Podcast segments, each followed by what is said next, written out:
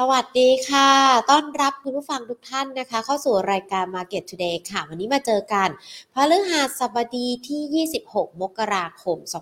2566 นะคะ อยู่กับหญิงวิมลวานเศรษฐถาวรแล้วก็ทีมงาน Market Today ทุกๆท่าน รวมไปถึงนักวิเคราะห์ด้วยนะคะ ที่จะเข้ามาพูดคุยกันเกี่ยวกับประเด็นในเรื่องของการลงทุนในตลาดหุ้น ก่อนที่จะไปไล่เรียงกันนะคะว่า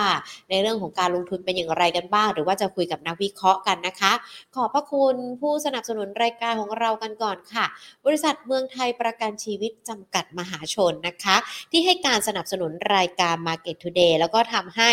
หญิงกับนักวิเคราะห์เนี่ยเข้ามา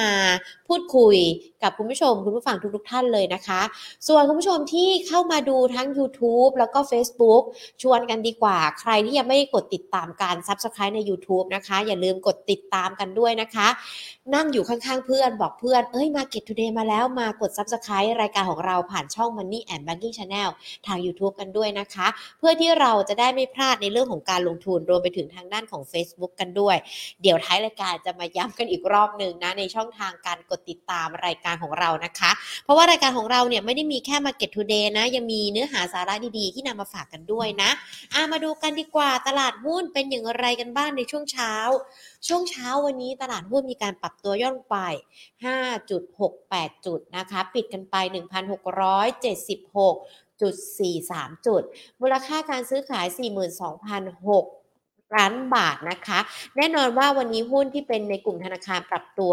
เพิ่มขึ้น แต่หุ้นที่เกี่ยวข้องกับโรงไฟฟ้าพลังงานปิโตรเคมีอาจจะมีการปรับตัวย่อลง หลังจากที่ ผลประกอบการที่มีการประกาศออกมาเมื่อวานไม่ดีมากนักนะคะ ดังนั้นเองเดี๋ยวเรามาดูการในเรื่องของหุ้นกลุ่มแบงค์ที่ปรับเพิ่มขึ้นแน่นอนเลยมีผลจากในเรื่องของเมื่อวานนี้กรงงเขามีการปรับขึ้นอัตราดอกเบี้ย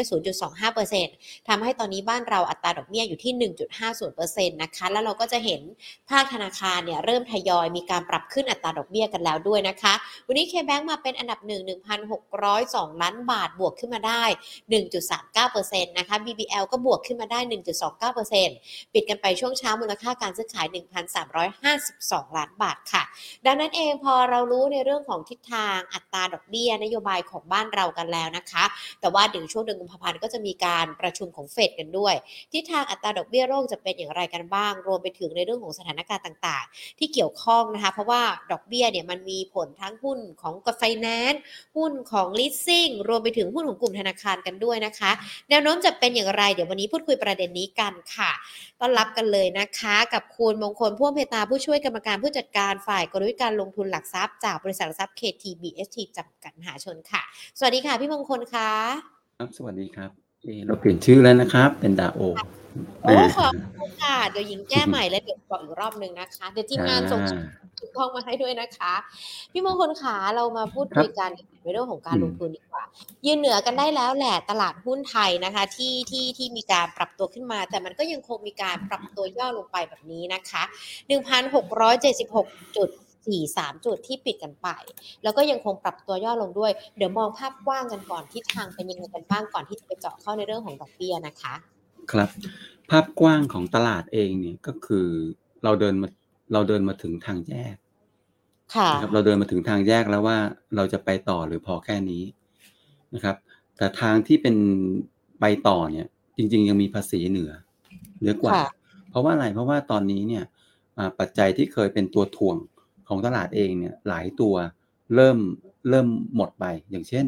โควิดของจีน ที่กระทบตัวเลขส่งออกกระทบการค้าระหว่างประเทศค่ะมาระยะหนึ่ง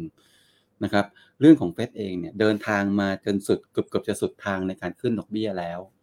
นะครับเกือบจะสุดทางแล้วเริ่มเริ่มเดาเดาได้ระดับหนึ่งแล้วแปดสิบเก้าสิบเปอร์เซ็นและอีกสิบเปอร์เซ็นเท่านั้นเองที่ยังไม่ชัวร์นะครับ ตอนนี้ตลาดมีปัจจัยอีกอันหนึ่งที่เรียกว่าผ่านมาระยะหนึ่งอ่าตลาดเริ่มมีผลกับเขาว่าน้อยลงก็คือสถานการณ์ยูเครนรัสเซีย แต่มันไม่จบ เพราะฉะนั้นตอนนี้เนี่ยตลาดเรามาเดินเดินถึงมาถึงทางแยก แต่ที่ผมบอกว่ามันมันดูเหมือนจะไปได้ในทางที่บวกอะเพราะว่าเรื่องโควิดจีน เรื่องดอกค่ะเบี้ยเฟดเนี่ยนะครับมันดีขึ้นยูเครนรัสเซียยังยังมีผลอยู่ แต่ก็น้อยลงไปมันตลาดเองก็เลยมองว่าไอไอไอจะเลือกฝั่งลงเนี่ย ผมเชื่อว่าดูจากอารมณ์ตอนนี้แล้วเนี่ยน่าจะยากนะครับอืมน่าจะยากน่าจะเป็นในฝั่งขึ้นมากกว่า แต่ว่าเขาก็ต้องรอปัจจัยให้มัน เคลียร์ไปเลยนะครับ อย่างเช่นตอนนี้เนี่ยจะเห็นว่าช่วงประมาณหนึ่งอาทิตย์ที่ผ่านมาเนี่ยตลาดหุ้นสหรัฐค่อนข้างผันผวนนะครับจากผลประกอบการจากความไม่แน่นอนว่าจะเกิด recession ไหมหรือไม่เกิดดอกเบี้ยเฟดจะเอายังไง อันนี้เป็นเป็นปัจจัยที่ทำให้ตลาดยังคงผันผวนต่อนะครับ ก็แต่ก็ตามเนี่ยผมคิดว่าในในช่วงต่อไปเนี่ยน่าจะมันน่าจะเริ่มค่อย ๆ ซึมซับแล้วก็ดีขึ้นเรื่อย ๆ ก็คือ คนอาจจะต้องรอดูในการประชุมในสัปดาห์หน้า วันพุธหน้าเนี่ยก็น่าจะทราบว่าเฟดเองมีมีทิศทางยังไง เพราะว่าตัวเฟดเองเนี่ยมีโอกาสในการขึ้นดอกเบี้ยเองอีกแค่ประมาณครั้งสองครั้งเองนะครับ ก็คือมกราคมแล้วก็มีนาคมเลยนะครับ แล้วก็จะผ่านจุดพีคไปแล้วนี่คือสิ่งที่คาดอยู่นะครับนั้นผมมองว่าตลาดตอนนี้เนี่ยอาจจะต้องรอความชัดเจนในเรื่องอีกเรื่องนี้อีกนิดหน่อย ส่วนเรื่องสถานการณ์ยูเครนรัสเซียเนี่ยผมว่ามันกลายเป็นตัวทำให้ตลาดมันดูแบบ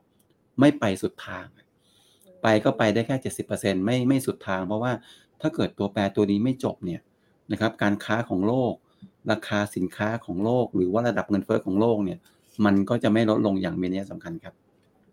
ถ้าเรามองการนะคะในเรื่องของเฟดการประชุมเนี่ยเรามองการมันอาจจะต้องรอความชัดเจนในช่วงเดือนหน้าแล้วก็น่าจะดูทิศทางต่อกันได้ว่าจะมีผลต่ออย่างไรกันบ้างอย่างสงครามรัสเซียยูเครนที่เมื่อสักครู่นี้ที่เราคุยกันไปที่พี่มงคลบอกว่า มันก็ยังเหมือนไม่สุดทาง แต่ว่ามันก็ยังคงมีกรณีพึ่มๆกันเข้ามาอย่างต่อเนื่องเลยนะคะ ล่าสุดนี้ก็มีเหมือนกัน เราประเมินสถานการณ์ไม่ไปสุดทางแล้วมันจะแรงขึ้นไหมคะพี่มงคลคือโอกาสที่จะแรงขึ้นเนี่ยผมว่า เท่าที่ดูจากตอนนี้เนี่ย น่าจะยาก น่าจะน่าจะไม่แรงขึ้นหรอก แต่มันจะยื้อไปอย่างนี้ มันจะเป็นการสู้รบแบบย่อยๆคำว่าย่อยๆ คือสู้เป็นจุด อันนี้จะมีความแตกต่างจากช่วงที่รัสเซียบุกหนักมากๆ ตอนนี้ที่ตอนนั้นที่จะบุกตีตีเมืองเคียบนะครับ แล้วก็นั่นอันนั้นคือหนักเลย แต่ว่าจากนี้ไปเนี่ยถามว่าจะเป็นการรุกแบบในเมืองใหญ่ ๆ อย่างนั้นเลยไหมไม่ครับ คงตีในเมืองข้างนอกมากกว่านะครับ แล้วก็ ผมคิดว่าหลายฝ่ายก็พยายามนะที่จะหาทางคุยกันแหละถึงแม้ว่าข่าวเมื่อเช้าจะบอกว่าเดี๋ยวจะมีการส่งรถถังไปให้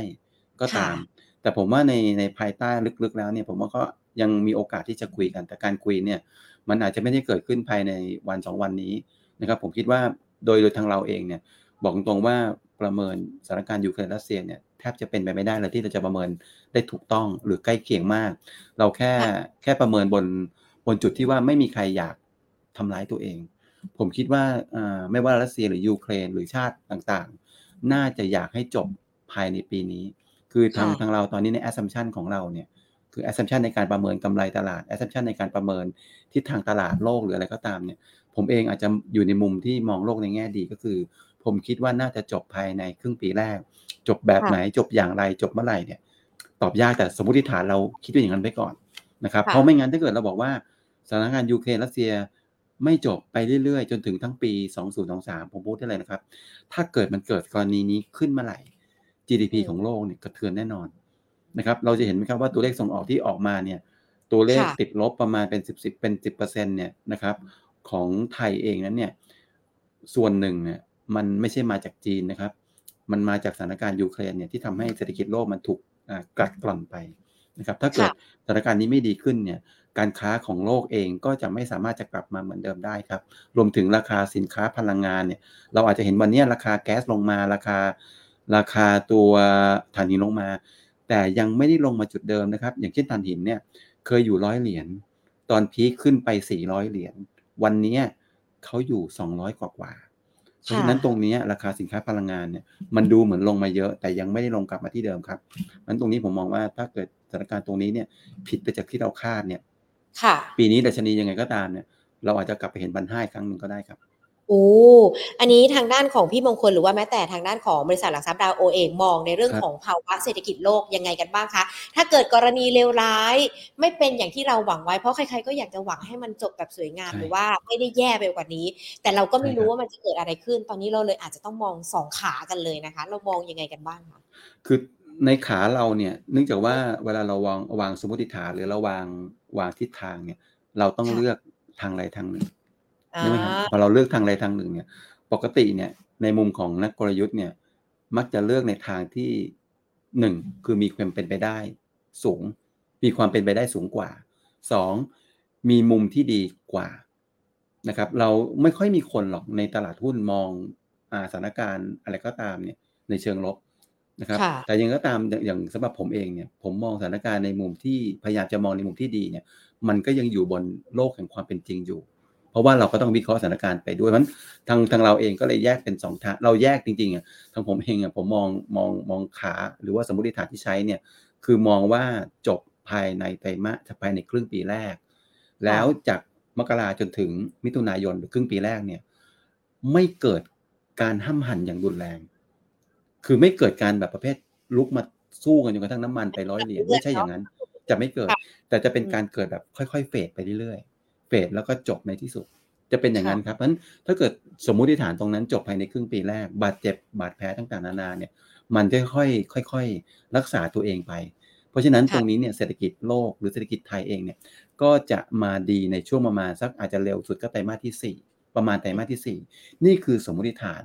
แล้วก็เวลาเราเรามองดัชนี เราก็เลยมองว่าดัชนีเนี่ยพีคของวันปีนี้มันจะมีอยู่2พีคพีคที่ 1 คือประมาณ 1,720 ภายในเดือนกุมภาพันธ์นะครับ ส่วนพีคที่นะครับ ส่วนพีคที่2เนี่ยจะเกิดประมาณ 1 ประมาณไตรมาสที่ 3 ปลายหรือไม่ก็ 4 ไปเลยนะครับ อันนั้นจะสูงกว่า 1,720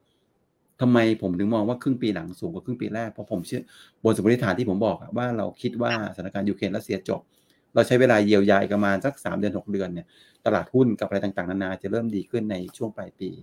นะครับค่ะนี่คือนี่คือสิ่งที่เราคิดคือ ถ้ามองในมุมนี้เนี่ยดัชนีปีนี้ก็จะกลับไปอยู่ที่เหนือพันเจ็ดแต่พันเจ็ดกลางหรือพันเจ็ดอะไรก็แล้วแต่ นะครับก็ขึ้นอยู่สถานการณ์ที่จะเกิดขึ้นในต่อไป แต่คราวนี้ในอีกมุมหนึ่งซึ่งจริง ๆ ผมต้องเรียนว่าเราเราเราแค่แค่แบบบอกว่าเอ้ยถ้ามันเกิดแบบเนี้ยแล้วมันไม่ดีเนี่ยก็คือที่บอกว่าที่ถามบอกว่าแล้วถ้ามันไม่จบล่ะค่ะ ถ้ามันไม่จบเนี่ย ถ้ามันไม่จบเนี่ยเอาถ้าไม่จบแบบแบบสู้กันดุเดือดมากๆ แล้วทั้งปีไม่จบเนี่ยอันนี้ไม่ต้องพูดกันฮะดัชนีมันเละเทะอยู่แล้ว แต่ถ้าเกิดค่ะไม่จบแบบ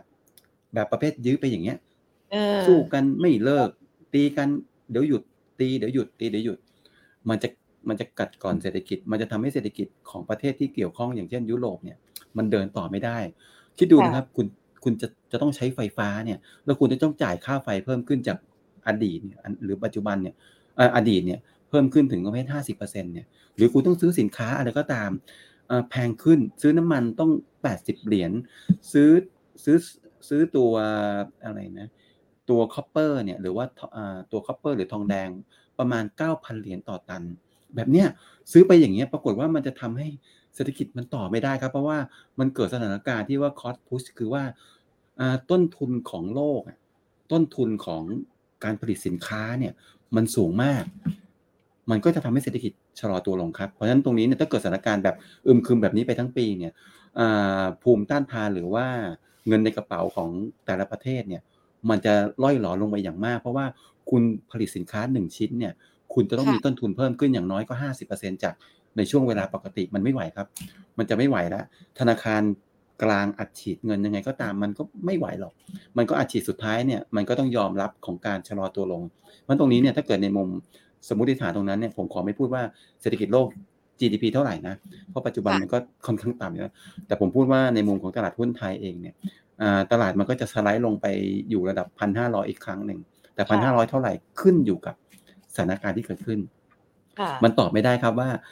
พันห้าร้อยห้าสิบพันห้าร้อยยี่สิบมันตอบไม่ได้ เพราะว่าสถานการณ์เนี่ยมันมันต้องอยู่ตรงนั้นจริง ๆ ว่าคุณต้องอยู่ตรงหน้างานจริง ๆ ว่า เอ้ย ความรุนแรงระดับนี้ดัชนีก็จะไประดับนี้ ความรุนแรงเพิ่มขึ้นอาจลงไปอีก ความรุนแรงไปอีกอาจไปอีกอะไรอย่างเงี้ยแต่ถ้าเกิดค่ะรุนแรงแบบไม่มาก เราก็จะอาจจะลงได้ไม่มากนะครับ อันนี้คือในในมุมมองทั้งสองขานะครับ แต่บอกแล้วว่าว่าสมมติฐานเราเนี่ย เราจะยึดในมุมที่ว่าจบภายในครึ่งปี แล้วก็ในช่วงครึ่งปีแรกนั้น ไม่ได้สู้รบแบบดุเดือดจนกระทั่งไปกระชากราคาน้ำมันขึ้นมาครับค่ะแบบฟังแบบนี้แล้วแนวโน้มทิศทางการลงทุนสดใสนะคะ แต่ว่าก็ต้องขึ้นอยู่กับปัจจัยต่างๆ ในต่างประเทศแล้วก็สถานการณ์ที่เราพูดคุยกันด้วย แต่เราก็หวังว่ามันน่าจะเป็นเรื่องที่ดีแล้วก็จบกันแบบอย่างที่เราคิดกันไว้ด้วยนะคะนี่ถือว่าเป็นปัจจัยต่างประเทศที่เราต้องติดตามกัน พอมองย้อนเข้ามาในประเทศของเราก่อนหน้านี้ เราก็มีความกังวลการในเรื่องของอัตราดอกเบี้ยที่เฟดก็พุ่งเอาพุ่งเอาเนาะแต่ของบ้านเราก็กลับขึ้นเท่าไหร่แต่ว่าเมื่อวานล่าสุดก็มีการปรับเพิ่มขึ้นมาแล้ว 0.25%พี่มงคลมองแนวโน้มอัตราดอกเบี้ยบ้านเราเนี่ยจะทยอยปรับขึ้นยังไงกันบ้างล่ะคะสำหรับในปี 2566 นี้ค่ะเดี๋ยวผมขอขออนุญาตแชร์หน้าจอได้ไหมเอ่ยค่ะน่าจะง่ายขึ้นนะ น่าจะทำให้พูดง่ายขึ้น ได้ค่ะโอเคครับ ปัจจุบันเนี่ยดอกเบี้ยของอากรงงเนี่ยน่าจะอยู่ประมาณหนึ่งไม่ใช่อยู่ประมาณครับ อยู่ที่หนึ่งจุดห้าเปอร์เซ็นตค่ะนะครับแล้วก็ดอกเบี้ยของตัวเฟดเนี่ยอยู่ที่ประมาณศูนย์อ่าสี่จุดห้าเปอร์เซ็นเฟดจะมีการประชุมอ่าที่เขาบอกว่าพีคเนี่ยอีกสองครั้งก็คือเดือนมีนาคม นั่นหมายความว่าการประชุมในสัปดาห์หน้าคือวันพุธหน้าเนี่ยกับการประชุมในเดือนมีนาคมเนี่ยเขาจะมีรูมในการขึ้นที่ตลาดคาดอยู่เนี่ย คือ 0.5%แน่นอนฮะถ้าเกิดคิดว่า 0.5%เนี่ยเขาก็จะขึ้นเดือนนี้ 0.25 แล้วก็เดือนมีนาคมอีก 0.25 ส่วนเดือนมิถุนายนนั้นเนี่ยอาจจะตรึงไว้นะครับอาจจะตรึงไว้หรือว่าลดลงคงไม่ลดลงหรอกครับ อาจจะตรึงไว้หนึ่งหนึ่งครั้ง แล้วก็เดือนถัดไปเนี่ยก็จะมีการลดมีการลดดอกเบี้ยลง ซึ่งอันนี้คือสิ่งที่ตัวตลาดคาดการณ์กันนะครับ ส่วนของไทยเองนั้นเนี่ยวันนี้อยู่ที่ 1.50%นะครับค่ะถ้าเกิดเราดูจาก อ่าคำแถลงของตัวแบงก์ชาติเอง ว่าเขามองเศรษฐกิจจริง ๆ ของเราดีเพราะภาคท่องเที่ยวนั่นแหละนะครับแล้วก็ยังมีรูมในการขึ้นดอกเบี้ยได้อีกนะครับก็หมายความว่าธนาคารธนาคารทปทหรือว่าแบงก์ชาติเราเองเนี่ยก็จะขึ้นดอกเบี้ยอย่างน้อยอีก ผมว่าไม่เกิน 2 ครั้งนะครับซึ่งผมเองเนี่ยผมคิดว่าเขาน่าจะหยุดการขึ้นดอกเบี้ยเนี่ยอาจจะพร้อมเฟดก็หมายความว่าถ้าเกิดเขาขึ้นอีกครั้งละ0.25%อ่า ตัวกรงเองจะไปจบดอกเบี้ยของไทยที่ประมาณ2%ค่ะประมาณนั้นนะครับ ก็พร้อมๆกับเฟดก็ส่วนต่าง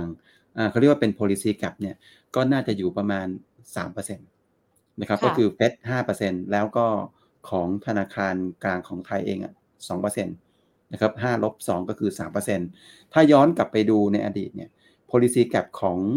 อาในอดีตถ้าเป็นอดีตแบบไกลมากๆเนี่ยเมื่อก่อนนี้เนี่ย เนื่องจากว่าทางเลือกหรือว่าความสัมพันธ์ระหว่างดอกเบี้ยนะครับหรือว่าค่าเงินของไทยกับอเมริกาเนี่ยมันมีความสัมพันธ์ต่อกันอย่างมาก หมายความว่าดอกเบี้ยเฟดขึ้นเท่าไหร่ ไทยก็จะขึ้นเพื่อรักษา policy gap หรือว่าส่วนต่างที่ให้ระดับเท่าเดิมตลอดนะครับนะครับเท่าเดิมตลอด แต่ในระยะหลังๆ มาตั้งแต่เกิดปัญหาสับพามเป็นต้นมาเนี่ยนะครับมันตัวแปรหลายตัวที่เป็นตัวแปรของโลกหลายตัวเนี่ย ลี่ยนแปลงไปเยอะ การพึ่งพาอัตราดอกเบี้ย การพึ่งพาค่าเงินดอลลาร์ของประเทศต่างๆ ที่มีอยู่ดอลลาร์มันน้อยลง ทางเลือกอย่างเช่น คุณมีเงินสกุลอื่นเข้ามาใช้แทนอย่างเช่น เงินหยวน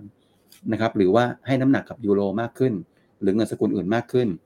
ในแง่ของทุนสำรองของประเทศนะครับ ก็สามารถไปซื้อทองคำมาเพิ่มขึ้นได้ จะเห็นได้ได้ชัดว่าจากตั้งแต่สัปพามเป็นต้นมา ถ้ายกตัวอย่างประเทศไทยเนี่ย เมื่อก่อนนั้นเคยตุนทองอยู่ที่ประมาณ 132 ตันนะครับ ปัจจุบันเนี่ยหลังๆจากที่ปี 10 เป็นต้นมาเนี่ยเกิดปัญหา subprime เป็นต้นมาเนี่ยธนาคารแห่งประเทศไทยก็เพิ่มน้ำหนักในการถือทองคำเนี่ยจาก 130 กว่าตันเนี่ยมาเป็น 244 ตัน หรือเพิ่มขึ้นประมาณเกือบประมาณ 100 ตันนะครับเป็นเรียกว่าถือว่าค่อนข้างเยอะนะครับอ่า reserve ที่มีทองคำเนี่ยจะเคยอยู่ประมาณ 3%ของ reserve ของประเทศเนี่ยที่เป็นต่างประเทศเนี่ยนะครับก็เพิ่มมาเป็นจาก3มาเป็นเปอร์เซ็นต์มาเป็น 6-7%เพราะฉะนั้นตรงนี้เนี่ยเอ่อทำให้ตัวการวางนโยบายของอาธนาคารกลางของไทยจริง ๆ หรือของประเทศอื่น ๆ มีความยืดหยุ่นสูงขึ้นค่ะไม่จำเป็นจะต้องไปรักษาส่วนต่างมากนักเหมือนเมื่อก่อน เพราะฉะนั้นนี่ค่ะคือเหตุผลครับว่าทำไมธนาคารกลางไทยเนี่ยถึงไม่ขึ้นดอกเบี้ยไปชน หรือว่ารักษาแก็บ เหมือนกับอดีต เพราะมันไม่จำเป็นมันมีเครื่องมืออื่น มันมีมันลดการพึ่งพาเรา การพึ่งพาตัวตัวตัวเศรษฐกิจหรืออะไรกับกับตัวอเมริกาเนี่ยน้อยลงกว่าก่อนเยอะนี่ครับค่ะนี่คือสิ่งนี่คือมุมมองของดาโอว่า ดอกเบี้ยแค่นี้เนี่ยรักษาแก็บแค่นี้สามเปอร์เซ็นเนี่ยผมว่าน่าจะโอเคแล้ว แล้วก็อ่าดอกเบี้ยระดับ 2%ของเราเองนั้นเนี่ยมันก็จะเป็นระดับดอกเบี้ยที่กระตุ้นเศรษฐกิจอยู่ต่อไปนะครับเงินเฟ้อเราก็ไม่ได้สูงหุ้นในกลุ่มสถาบันการเงินเนี่ยก็อาจจะมีการขยับในเชิงของ ตัว net interest margin หรือว่าส่วนต่างอัตราดอกเบี้ยที่เขาได้ หรือว่าที่ low margin นั่นแหละก็ก็ยังได้ระดับที่สูงขึ้นนะครับ อันนี้ก็เป็นเป็นข้อดีนะครับค่ะ แต่เวลาที่เรามองว่าอัตราดอกเบี้ยเพิ่มขึ้น มันก็จะมีในเรื่องของทั้งต้นทุนที่เพิ่มขึ้นกันด้วยอย่างตอนนี้เราก็จะเห็นภาคธนาคารเขาเริ่มทยอยปรับขึ้นอัตราดอกเบี้ยเงินกู้กันแล้วด้วยนะคะพี่มงคลมองประเด็นนี้ยังไงกันบ้างล่ะคะคือคือการขึ้นดอกเบี้ยวันนี้เนี่ยถามว่าผลกระทบของผู้บริโภคหรือหรือหรือหรือคนที่กู้เนี่ย จากจากจากดอกเบี้ยเนี่ยมีเยอะหรือเปล่า ผมว่าด้วยดอกเบี้ยปัจจุบันเนี่ยถึงขึ้นไปเนี่ยก็อยู่ประมาณสักหกเปอร์เซ็นต์กว่าหกเจ็ดเปอร์เซ็นต์แล้วแต่การกู้คุณเป็นเป็นชั้นเป็นชั้นไหน เป็น corporate หรือเปล่าหรือเป็นอะไรก็ตาม มันก็อยู่ในโซนที่ถือว่าไม่ได้เยอะมากนักนะครับ แล้วก็การตัดสินใจในเรื่องเอ่อแล้วก็ภาระของของคนกู้ปัจจุบันเนี่ยผมถามว่าวันนี้เนี่ยปัญหาของของตัวลูกหนี้เนี่ยไม่ได้เกิดปัญหาจาก การที่เขาต้องจ่ายดอกเบี้ยเยอะนะครับ มันเกิดจากการที่คุณมีความสามารถในการจ่าย มีความสามารถในการหาเงินได้ที่ลดลงหรือเปล่า จะเป็นอย่างนั้นมากกว่า เพราะฉะนั้นเนี่ยผมคิดว่าดอกเบี้ยที่ขึ้น ไม่ได้มีผลอย่างมีนัยสำคัญต่อผู้กู้มากนักนะครับ ผมคิดว่าดอกเบี้ยที่ขึ้นมาเนี่ยแล้วถ้าเกิดความสามารถในการชำระหนี้ ความสามารถในการหารายได้เพิ่มขึ้นของคนจากสถานการณ์จากการที่ผ่านสถานการณ์โควิด -19 มาแล้วเนี่ยคือคนมีเงินมากขึ้นนั่นแหละ ผมว่าอันนั้นนะ่ะมันจะกลบผลกระทบจากดอกเบี้ยที่ขึ้นได้ครับมันตรงนี้ผมก็เลยมองว่าผลลบในเชิงที่ว่าขึ้นดอกเบี้ยแล้วเนี่ยจะทำให้ภาคที่อยู่อาศัยเนี่ยเรามีขายได้น้อยลง คนกู้บ้านจะซื้อกู้บ้านที่น้อยลง หรือว่าคนจะซื้อของซื้อของที่น้อยลง ผมเชื่อว่าจะไม่เกิดอย่างนั้น เพราะว่า ผลทางด้านฝั่งที่เรียกว่ากำลังซื้อเนี่ยที่เพิ่มขึ้นเนี่ยผมเชื่อว่ามีผลเยอะกว่าครับ มันก็เลยกลายเป็นว่าขึ้นดอกเบี้ยระดับนี้นะครับแล้วก็ไม่เกิน2%เนี่ยยังเป็นระดับที่ยังกระตุ้นเศรษฐกิจยังกระตุ้นกำลังซื้อได้อยู่ครับ ไม่ได้ว่าไปกดดันเศรษฐกิจครับ เพราะว่าตอนนี้เศรษฐกิจอ่าเพราะระดับดอกเบี้ยเวลานี้ มันเป็นระดับดอกเบี้ยที่ยังอยู่ระดับที่ค่อนข้างต่ำอยู่ครับ ก็ยังคงอยู่ในระดับต่ำแต่ว่าก็ยังเอื้อต่อในเรื่องของการกระตุ้นเศรษฐกิจด้วย แต่ว่าพอมีการปรับเพิ่มขึ้นอัตราดอกเบี้ยแบบนี้นะคะพี่มงคลมันก็จะมีทั้งหุ้นที่ได้ประโยชน์ แล้วก็หุ้นที่เสียประโยชน์จากในเรื่องของอัตราดอกเบี้ยขาขึ้นด้วย ทางดาวโอมองมองหุ้นที่ได้ประโยชน์กับหุ้นที่เสียประโยชน์ยังไงกันบ้างคะครับโอเคครับ ถ้าเกิดมองในมุมนี้เนี่ยถ้าเกิดเป็นหุ้นที่ได้ประโยชน์นะแน่นอนนะจะเป็นกลุ่มธนาคารนะครับ ก็จะส่วนใหญ่จะจะได้ประโยชน์อย่างเช่น เพราะว่าในเรื่องของตัว ตัวดอกเบี้ยที่ที่เพิ่มขึ้นนะครับเพราะฉะนั้นกลุ่มธนาคารเนี่ยจะกลายเป็นเป็นไม้แรกเลยที่ที่เรามองนะครับ ก็ที่เราเรามองอะที่เราชอบก็คือตัวตัว BBL แล้วก็ตัว KTB ซึ่งเป็นท็อปพิกของเรา เพราะว่าเราดูจากในแง่ valuation หรือว่าราคาหุ้นที่ปรับตัวลงมา ปัจจุบันเนี่ยราคาหุ้นของกลุ่มธนาคารเกือบเกือบจะทุกตัว ซื้อขายที่ต่ำกว่าระดับ book value ของตัวเองนะครับ เพราะฉะนั้นตัวไหนที่ต่ำมากแล้วเอาลุกดี ผมว่ามันเป็นจุดที่น่าสนใจนะครับ เราถึงเลือกตัว BBL แล้วก็ตัว KTB นี่คือหุ้นที่ได้ประโยชน์ ส่วนหุ้นที่อาจจะเสียประโยชน์ แต่ว่าก็ต้องไปดูในระยะต่อ ๆ ไปนะครับ ก็จะเป็นหุ้นพวกเกี่ยวกับเรื่องพวกบัตรเครดิตนะครับ แล้วก็พวกตัวการเงินกู้รายย่อยนะครับ พวกติดล้อ พวกอีออนหรือไม่ก็พวก KTC พวกนั้น อันนั้นจะเป็นว่าไปแล้วเนี่ยในฝั่งของของต้นทุนของเขาอะ ต้นทุนทางการเงินอะมันจะเพิ่มขึ้นในการกู้ แต่ขณะเดียวกันเขาก็จะสามารถปล่อยกู้ในอันดับอันตราที่สูงขึ้นด้วยเช่นกันแต่เพราะตรงนี้เนี่ยก็ต้องไปดูอีกว่าสถานการณ์ต่อๆไปเนี่ยมันจะมีผลอะไรกับเขาฝั่งไหนจะมากกว่ากันสำหรับกลุ่มการเงินที่เป็นเขาเรียกว่านอนแบงค์เนี่ยที่พูดยากไม่ได้ตอนนี้ว่าฟันธงไปส่วนไหนเนี่ยมันเป็นเพราะว่ามันต้องขึ้นอยู่กับสถานการณ์เศรษฐกิจด้วยนะครับอย่างเช่นตัวหุ้นที่เกี่ยวข้องกับการที่ปล่อยกู้รถยนต์อย่างเช่น ปล่อยกู้รถยนต์หรือว่าอิงในกับรถยนต์เนี่ยมันมีตัวแปรตัวหนึ่งเข้ามาเกี่ยวพันก็คือว่าตลาดรถยนต์ปีนี้ หรือว่าตั้งแต่ตั้งแต่ปีที่แล้วเป็นต้นมาเนี่ยมันมีรถที่เรียกว่า EV car มากขึ้น เพราะฉะนั้น EV car ที่มากขึ้นเนี่ยมันจะมีผลกระทบอย่างหนึ่งก็คือว่ามันจะทำให้เวลาที่ธนาคารหรือสถาบันการเงินไปยึดรถจากลูกหนี้มา แล้วเอามาขายต่อในตลาดมือสองมันตกครับถ้าเป็นรถน้ำมัน มันตรงนี้เนี่ยมันจะทำให้ ผลกระทบส่วนผลกระทบส่วนนี้มันจะเกิดขึ้นต่อbalance sheet ของตัวสถาบันการเงินที่ที่ที่มีการขายรถยนต์มือสองออกไปครับขณะเดียวกันการปล่อยกู้รถ EV ที่เกิดขึ้นมันจะโตหรือเปล่า อันนี้มันก็ต้องไปไปอยู่อีกว่าคนจะบริโภครถ EV เยอะขนาดไหนตามที่เขามีการคาดหวังหรือเปล่านะครับเพราะนั้นตรงนี้เนี่ยมันจะมีผลเขาเรียกว่าเป็นตัวแปรอื่น ที่ไม่ใช่เรื่องดอกเบี้ยเพียงอย่างเดียวนะครับมันตอนนี้ถ้าเกิดเราบอกว่าเราจะชี้ชัด เราจะฟันธงเนี่ยที่ผลผลบวกผลลบอะไรต่อในเรื่องดอกเบี้ยขึ้นเนี่ยผมว่ามันจะเป็นในส่วนของตัวธนาคารนะชัดเจนมากขึ้น ส่วนอีกกลุ่มหนึ่งที่ไม่ได้เราไม่ได้อยู่ในเปเปอร์ฉบับที่ผมโชว์ตรงนี้เนี่ยก็คือกลุ่มอสังหาริมทรัพย์ ก็คือบ้านนั่นแหละนะครับ ธุรกิจบ้านเนี่ยถามว่า ดอกเบี้ยขึ้นทำให้กำลังซื้อของคนลดลงไปหรือเปล่า มีส่วนนิดหน่อย มีส่วนบ้าง แต่ว่าที่ผมเรียนข้างต้นว่าดอกเบี้ยที่ขึ้นเนี่ยวันนี้มันไม่ได้ มันไม่ได้สูงมากๆนะครับ มันไม่ได้สูงมากๆจนกระทั่งโอ้ขยับดอกเบี้ย 0.25%แล้วฉันไม่ซื้อบ้าน คนที่ซื้อบ้านส่วนหนึ่งเกิดจากความจำเป็นต้องซื้อนะครับ แล้วอีกอย่างหนึ่งคือสถานการณ์สถานการณ์ของอสังหาริมทรัพย์ หรือว่าบ้านที่อยู่อาศัยที่เป็นการอยู่จริง ๆ เนี่ย ปีนี้ยังเป็นปีที่ดี เพราะอะไรครับ เพราะว่าปีนี้มีเรื่องหนึ่งขึ้นมาก็คือเรื่องภาษีที่ดิน ภาษีที่ดินที่เหมือนกับทุกคนต้องขายห รือทุกคนต้องอะไรก็ตามนั้น property developer เนี่ยหลายคนจะต้องจะสามารถหาที่ดินในราคาที่ถูก หรือว่าหาที่ดินในราคาที่ดี เพื่อจะไปออกโปรเจกต์ใหม่ ๆ ได้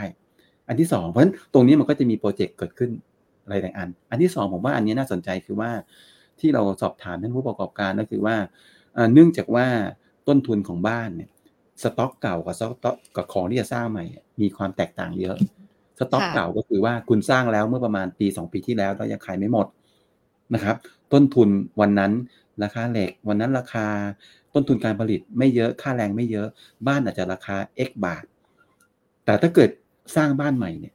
คุณจะต้องมีต้นทุนเพิ่มขึ้นอีกเป็นประมาณอาจจะสามสิบเปอร์เซ็นยี่สิบเปอร์เซ็นแล้วแต่ เพราะฉะนั้นตรงนี้เนี่ยผมมองว่าผู้บริโภคเห็นแล้วว่า ถ้าวันนี้คุณไม่ซื้อบ้าน หรือปีนี้คุณไม่ซื้อบ้าน คุณจะได้ของสต็อกใหม่ ซึ่งมีต้นทุนที่เพิ่มขึ้น เพราะฉะนั้นเนี่ยมันจะมันจะกลายเป็นว่าอสังหาริมทรัพย์เนี่ยที่มีมีสต็อกอยู่ในมือสร้างแล้วยังขายไม่ได้เนี่ยปีนี้จะเป็นปีขายเป็นเป็นปีแห่งการขายสต็อกเลยนะครับเพราะผมเลยมองว่าในแง่ผลประกอบการของกลุ่มธนาคารไอ้กลุ่มอสังหาริมทรัพย์เนี่ยก็จะยังดีแล้วก็ผู้บริโภคเองเนี่ยก็ยังคงน่าจะยังจับจ่ายใช้สอยในเรื่องของการซื้อบ้านเพื่ออยู่อาศัยเนี่ยยังได้อยู่นะครับ อันนี้ก็เลยมองว่า อสังหาริมทรัพย์ก็เป็นอีกกลุ่มหนึ่งที่ผมเชื่อว่าน่าจะได้ประโยชน์จากในสถานการณ์ตรงนี้ด้วยเหมือนกันครับ ค่ะ ถ้ามองกลุ่มอสังหาที่ได้ประโยชน์จากสถานการณ์นี้นะคะ เราจะเลือกไหนได้บ้างหรอคะพี่ทุกคนคือตอนนี้เราถ้าเลือกเนี่ยเราจะไปเราจะเลือกในในในในตัวที่มีมีความแข็งแรงที่ที่สูงนะครับ ก็คือตัวตัวสุภาลัยเดี๋ยวผมขออนุญาตนิดนึงค่ะได้เลยค่ะ ไม่แน่ใจว่าเราเขียนอะไรอะ อันนั้นนั้นคือเราเลือกตัวอสังหา ถ้าเกิดเราเลือกสุภาลัยเนี่ยเราจะเลือกเหตุผลหนึ่งที่เราเลือกเมื่อกี้ผมเหตุผลที่ผมพูดแล้วว่า อสังหาจะได้ประโยชน์จากการออกโปรเจกต์ใหม่ จากเรื่องภาษีที่ดินนะครับ แล้วก็ได้จากตัวยอดขายสต็อกที่มีอยู่เดิมทำให้ตลาดมันมันเดินมันเดินได้ อีกอันนึงก็คือเรื่องของสุภาลัยเองเนี่ยมีความสามารถในการจ่ายปันผลค่อนข้างดีดีเวเดนยิวของเขาเนี่ยถือว่า ค่อนข้างสูงนะครับก็ประมาณ 5-6%ต่อปีนะครับแล้วอัตราการเติบโตของกำไรเนี่ยหรือความความมีเสถียรภาพทางด้านการเงินของสุภาลัยถือว่าค่อนข้างดี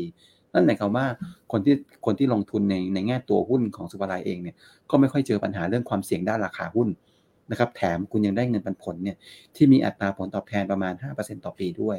ผมก็เลยมองว่า ตัวที่อ่าเป็น big size ของตัวอสังหาจริง ๆ มีหลายตัวนะครับศุภาลัย Land and Houses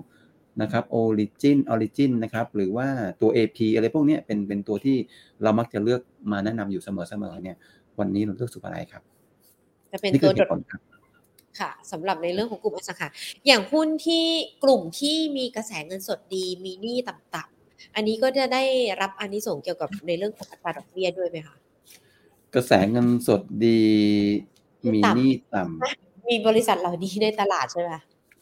กระแสเงินสดดีมีหนี้ต่ำจริง ๆ มีมันก็มีนะถ้าถามว่าได้อานิสงส์จากตรงนี้หรือเปล่า อย่างเช่น คุณถามว่า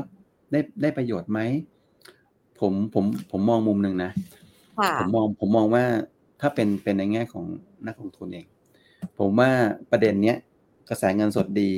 แล้วก็มีหนี้ต่ำ มันจะดีตรงที่ว่าเศรษฐกิจเนี่ยอยู่ในช่วงขาลง คุณมีภูมิต้านทานดี คุณจ่ายปันผลได้ยังได้อยู่ อันนั้นโอเคไป แต่นั่นคือมันเราจะลงทุนในหุ้นเหล่านี้เนี่ยในช่วงภาวะที่เศรษฐกิจไม่ค่อยดีนะครับ เศรษฐกิจไม่ค่อยดีนะ แต่ถามว่าถ้าชั่วโมงนี้เนี่ย เราจะเลือกเราจะใช้สองสองเงื่อนไขตรงนี้ในการเลือกหุ้นหรือเปล่า ผมว่าใช้ด้วยก็ได้ แต่ว่า อย่างหนึ่งที่ผมอยากให้ใช้เพิ่มขึ้นมาอีก ก็คือเรื่องของการเติบโตครับ เรื่องการเติบโตเนี่ยมันมีผลเพราะว่า ถ้าเกิดคุณมีเงินเอาง่าย ๆ คนรวยคนหนึ่งเนี่ย มีเงินร้อยล้าน คนมีสองคนคนหนึ่งมีเงินร้อยล้าน อีกคนหนึ่งก็มีเงินร้อยล้านเท่ากัน คนที่หนึ่งมีเงินร้อยล้านบาท แต่ฝากฝากไว้ที่ธนาคารได้ดอกเบี้ยประมาณไม่ถึงหนึ่งเปอร์เซ็นต่อปี กับอีกคนหนึ่งมีเงินร้อยล้านบาทเอาไปลงทุน ในธุรกิจที่เขาถนัด ได้ผลตอบแทนอาจจะง่าย ๆ คือห้าเปอร์เซ็นต่อปีนะครับ จะเห็นไหมครับว่า คนที่มีเงินร้อยล้านบาทเท่ากัน แต่คนหนึ่งอะลงทุนเนี่ยหรือมีการเติบโตเนี่ยพวกนี้จะดีกว่า คนที่มีการเติบโตจะดีกว่า เพราะฉะนั้นอ่าชั้นใดชั้นนั้นก็ก็กลับมาที่ตัวหุ้น เพราะฉะนั้นเราจะต้องพิจารณาประกอบในเรื่องการเติบโตด้วยครับว่าหุ้นถึงคุณจะมีความแข็งแรงดี มีสุขภาพที่ดี แต่คุณคุณจะมีการเติบโตด้วย เอาเงินไปใช้ด้วย เอาเงินไปลงทุนด้วยแล้วให้ผลตอบแทนที่ดีด้วย ก็พวกนั้นน่ะก็จะเป็นอะไรที่ค่อนข้างดี ซึ่งจริง ๆ สุภาลัยอะตอบโจทย์ตรงนั้นระดับหนึ่งนะตอบโจทย์ตรงนั้นระดับหนึ่งจริง ๆ อีกตัวหนึ่งซึ่งซึ่งซึ่งถือว่าก็ตอบโจทย์ได้ดีอีกตัวหนึ่งถ้าเอาแบบนี้เลยนะ เรานึกถึงตัวปตทนะครับเป็นอย่างนั้นนี่คือนี่คือสุดขั้วเลยนะฮะสุดขั้วเลยคือกระแสเงินสดดี แล้วก็มีความแข็งแรง แล้วก็มีมีโกรดของเขาอยู่ระดับหนึ่งพวกนี้ฮะแต่หุ้นหุ้นเหล่านี้ผมพูดได้เลยว่าในตลาดเนี่ย หายาก หายากนะครับ หายาก เพราะส่วนใหญ่แล้วเนี่ยเอ่อมันมันจะได้ขาใดขาหนึ่งครับ มันจะได้ขาใดขาหนึ่งเสมอ ก็คือว่าอ่าถ้าหุ้นที่มีการเติบโตดี ส่วนใหญ่แล้วเป็นหุ้นที่ยังยังไม่ยังไม่ไม่อะไรนะยังไม่รวยมากนึกออกไหมยังไม่รวยมาก พวกนี้จะจะเติบโตดี คือคือเหมือนเหมือนกับคนที่เอาไงเอาเป็นคนที่วัยรุ่นระดับประมาณอายุ ยี่สิบสามสิบพวกนี้ไม่รวยมาก แต่ว่าพลังเยอะ สามารถสร้างสร้างความรวยได้ แต่ถ้าเกิดเอาอีกคนหนึ่งอายุห้าสิบอันนี้อาจจะมีเงินเยอะบางคนมีเงินระดับหนึ่งแล้ว แต่จะพลังในการสร้างเงินมันน้อยลง อย่างนี้ฮะ ซึ่งแบบนี้ในในหุ้นในหุ้นไทยอะ ถ้าเกิดคุณคนนึกบอกว่ามันจะได้อย่างใดอย่างหนึ่ง คุณจะเอาหุ้นที่มีความแบบรวยมากแต่ไม่โต คุณก็เอาแบบหนึ่งไปเลย แต่ถ้าเกิดคุณบอกว่าจะเอาหุ้นที่อยากจะโต มันก็ต้องได้ไม่รวยมากนะก็จะเป็นอย่างนั้นครับ จะหาแบบได้สองอย่างผมว่า น้อยครับ น้อยหนึ่งมันจะมีด้อยอย่างใดอย่างหนึ่งเสมอครับก็ต้องเลือกเอาว่าจะเอาอย่างใดอย่างหนึ่งแต่หุ้นที่เลือกไปก็ต้องดี แล้วก็มีการเติบโตกันด้วยนะคะ ดังนั้นพอเราคุยการหุ้นที่เกี่ยวข้องกับในเรื่องของอัตราดอกเบี้ยค่ะ แน่นอนกลุ่มอสังหาริมทรัพย์ กับกลุ่มธนาคารที่เราพูดคุยกันและที่พี่มงคลแนะนำมาก็เติบโตกันไปได้ แต่หุ้นที่เกี่ยวกับพวกลิสซิ่งก็อาจจะต้องติดตามกันก่อนดูสถานการณ์กันด้วยนะคะ แล้วนอกเหนือจากนี้ล่ะคะ ถ้าเราดูการนี้จะเป็นใน part ของหุ้นที่เกี่ยวข้องกับในเรื่องของอัตราดอกเบี้ยที่แนะนำกันมานะคะสำหรับที่พี่มงคลแนะนำกันมา และถ้าเรามองกันณสถานการณ์ปัจจุบันนี้ล่ะคะพี่มงคลมันยังมี กลุ่มอื่น หรือว่ามี top pick ตัวอื่น ๆ แนะนำมาฝากนักลงทุนด้วยไหมคะ ครับตัวตอนนี้เนี่ยตลาดหุ้นไทยเนี่ย ถึงแม้เราจะมองว่าจะอาจจะไปได้ถึงประมาณสัก 1,720 จุด อาจจะเป็นอย่างนั้นได้เนี่ยนะครับ แต่ว่าในแง่ตัวหุ้นเองเนี่ยก็คงต้องต้องเลือกกันหน่อย sector ที่ถือว่าหลายคนไม่ปฏิเสธว่ามันดีจริง หรือว่ามันกำลังจะดีเขากำลังจะดีจริงเนี่ยก็คือในในในกลุ่มที่เป็นท่องเที่ยว นะครับ ที่เป็นท่องเที่ยว แล้วก็อีกกลุ่มหนึ่งก็จะเป็นกลุ่มที่เรียกว่าฟื้นตัวมาจากเศรษฐกิจที่เรียกว่าไม่ดีในช่วง 2 ปีที่ผ่านมา มันจะมีอยู่ 2 แบบนี้แหละที่ที่ที่ยังมีอัพไซด์ในโตในการโตขึ้น จริง ๆ รวมถึงกลุ่มธนาคารด้วยเดี๋ยวผมจะจะลงไปลึกนิดนึงกับกลุ่มธนาคาร เพราะว่ามันจะมีข้อมูลบางอย่างที่ผมว่าถ้าถ้าเราทำความเข้าใจกับเขาได้แล้วเนี่ย เราจะรู้ว่ากลุ่มธนาคารมันยังมีรูมอยู่ระดับหนึ่งที่ในการขึ้นนะครับ ผมกลับมาที่กลุ่มเอาผมขอไปที่กลุ่มท่องเที่ยวก่อน ในกลุ่มท่องเที่ยวเนี่ย วันเนี้ยถ้าเกิดเราดูบนหน้าจอเราอาจจะเห็นว่าผมมีการเอา LT ออกไป จริงๆ LT เองเนี่ยเป็นหุ้นที่ในมุมเนี้ยเราเล่นเทรดดิ้งสั้นเนี่ยแล้วก็เข้าเอาเข้าออกออกเข้าเข้าออกออกแต่ถ้าเกิดผมมองว่าในกลุ่มท่องเที่ยวเองเนี่ย เราจะเลือกประเภทเพื่อลงทุนระยะยาวจริง ๆ หรือว่าระดับประมาณ 3 เดือน 6 เดือนเนี่ย ผมว่า AOT เองเนี่ย ยังยังเหมาะกับจุดนั้นอยู่นะครับแล้วก็อีกตัวหนึ่งที่เราชอบเนี่ยก็จะเป็นตัวเซนเทลนะครับเหตุผลที่เราเลือกอยู่ 2 ตัวนี้นะครับ เพราะว่า AOT เนี่ยในเรื่องของของผลประกอบการ ผมจะขออนุญาตอีกนิดได้เลยค่ะนะครับชมสามารถแคปหน้าจอได้นะคะ เป็นพอร์ตหุ้นของทางด้านบริษัทหลักทรัพย์ดาวโอที่พี่มงคลนำมาฝากกันนะคะครับ AOT นะครับผมขอดูอนุญาตให้โชว์หน้าตรงนี้ฮะบรรทัดนี้ จะเห็นไหมครับว่า AOT เนี่ยผลประกอบการของเขาเนี่ยอ่า ถ้าเทียบกับในอดีตที่เขาเคยพีคเมื่อประมาณปี18ที่25,171ล้านบาทนะครับเขาเจอสถานการณ์โควิดนะครับสองปีติดกันติดลบปีละหมื่นกว่าล้านค่ะนะครับปีเนี้ยดีขึ้นมานิดนึงมาเหลือหมื่นล้าน แล้วก็จะกลับไปเป็น29,000ล้านจะเห็นไหมครับว่าเขาสามารถบีทเขาสามารถมีกำไรเหนือก่อนช่วงโควิดได้ ค่ะ มีหุ้นไม่ได้ไม่ไม่ได้จำนวนเยอะนะครับ ที่คุณหลุดมาจากโควิด แล้วกำไรจะมีการเติบโตเหนือตรงนั้นไปได้ในเวลาอันรวดเร็วนะครับค่ะเพราะฉะนั้นตรงนี้ AOT เป็นหนึ่งในนั้น นั่นหมายความว่า AOT เนี่ยที่จุดพีคเดิมปี 18 ราคาหุ้นที่ 80 บาทกำไร 25,000 ล้านบาทนะครับแล้วปี 2024 เนี่ยเขาจะมีกำไรเพิ่มขึ้นจากเดิมจาก 25,000ไปเป็น 29,000 หมายความว่าราคาหุ้น AOT ควรจะอยู่เหนือ หรืออย่างน้อยที่ 80 บาทครับ ค่ะ นี่คือนี่คือวิธีคิดแล้วก็ผมบอกว่ามุมมองจะเป็นอย่างนั้นส่วนอะกลับมาดูอีกตัวหนึ่งก็คือเซนเทลดูพร้อมๆกันนิดนึงจริงๆ CENTEL ผมอาจจะมีมุมมองอีกอีกมุมหนึงด้วยอะ CENTEL ก็เหมือนกันครับ CENTEL ก็ CENTEL จะเห็นไหมครับว่าอ่าเขาเคย peak ในปีหนึ่งเก้าค่ะที่สองหมื่นสองพันหนึ่งแต่ว่าปีสองศูนย์สองสี่เนี่ยยังแค่พันห้าเลย เพราะฉะนั้นไม่ใช่แต่ไม่ใช่หมายความว่า CENTEL เองเนี่ย จะไม่มีไม่สามารถจะมีกำไรกลับไป peak เพียงแค่ว่าเขาใช้เวลาอีกระยะหนึ่ง ไม่ใช่ปีสองสี่มันตรงนี้ผมก็เลยมองว่าCENTEL เองเนี่ยถึงแม้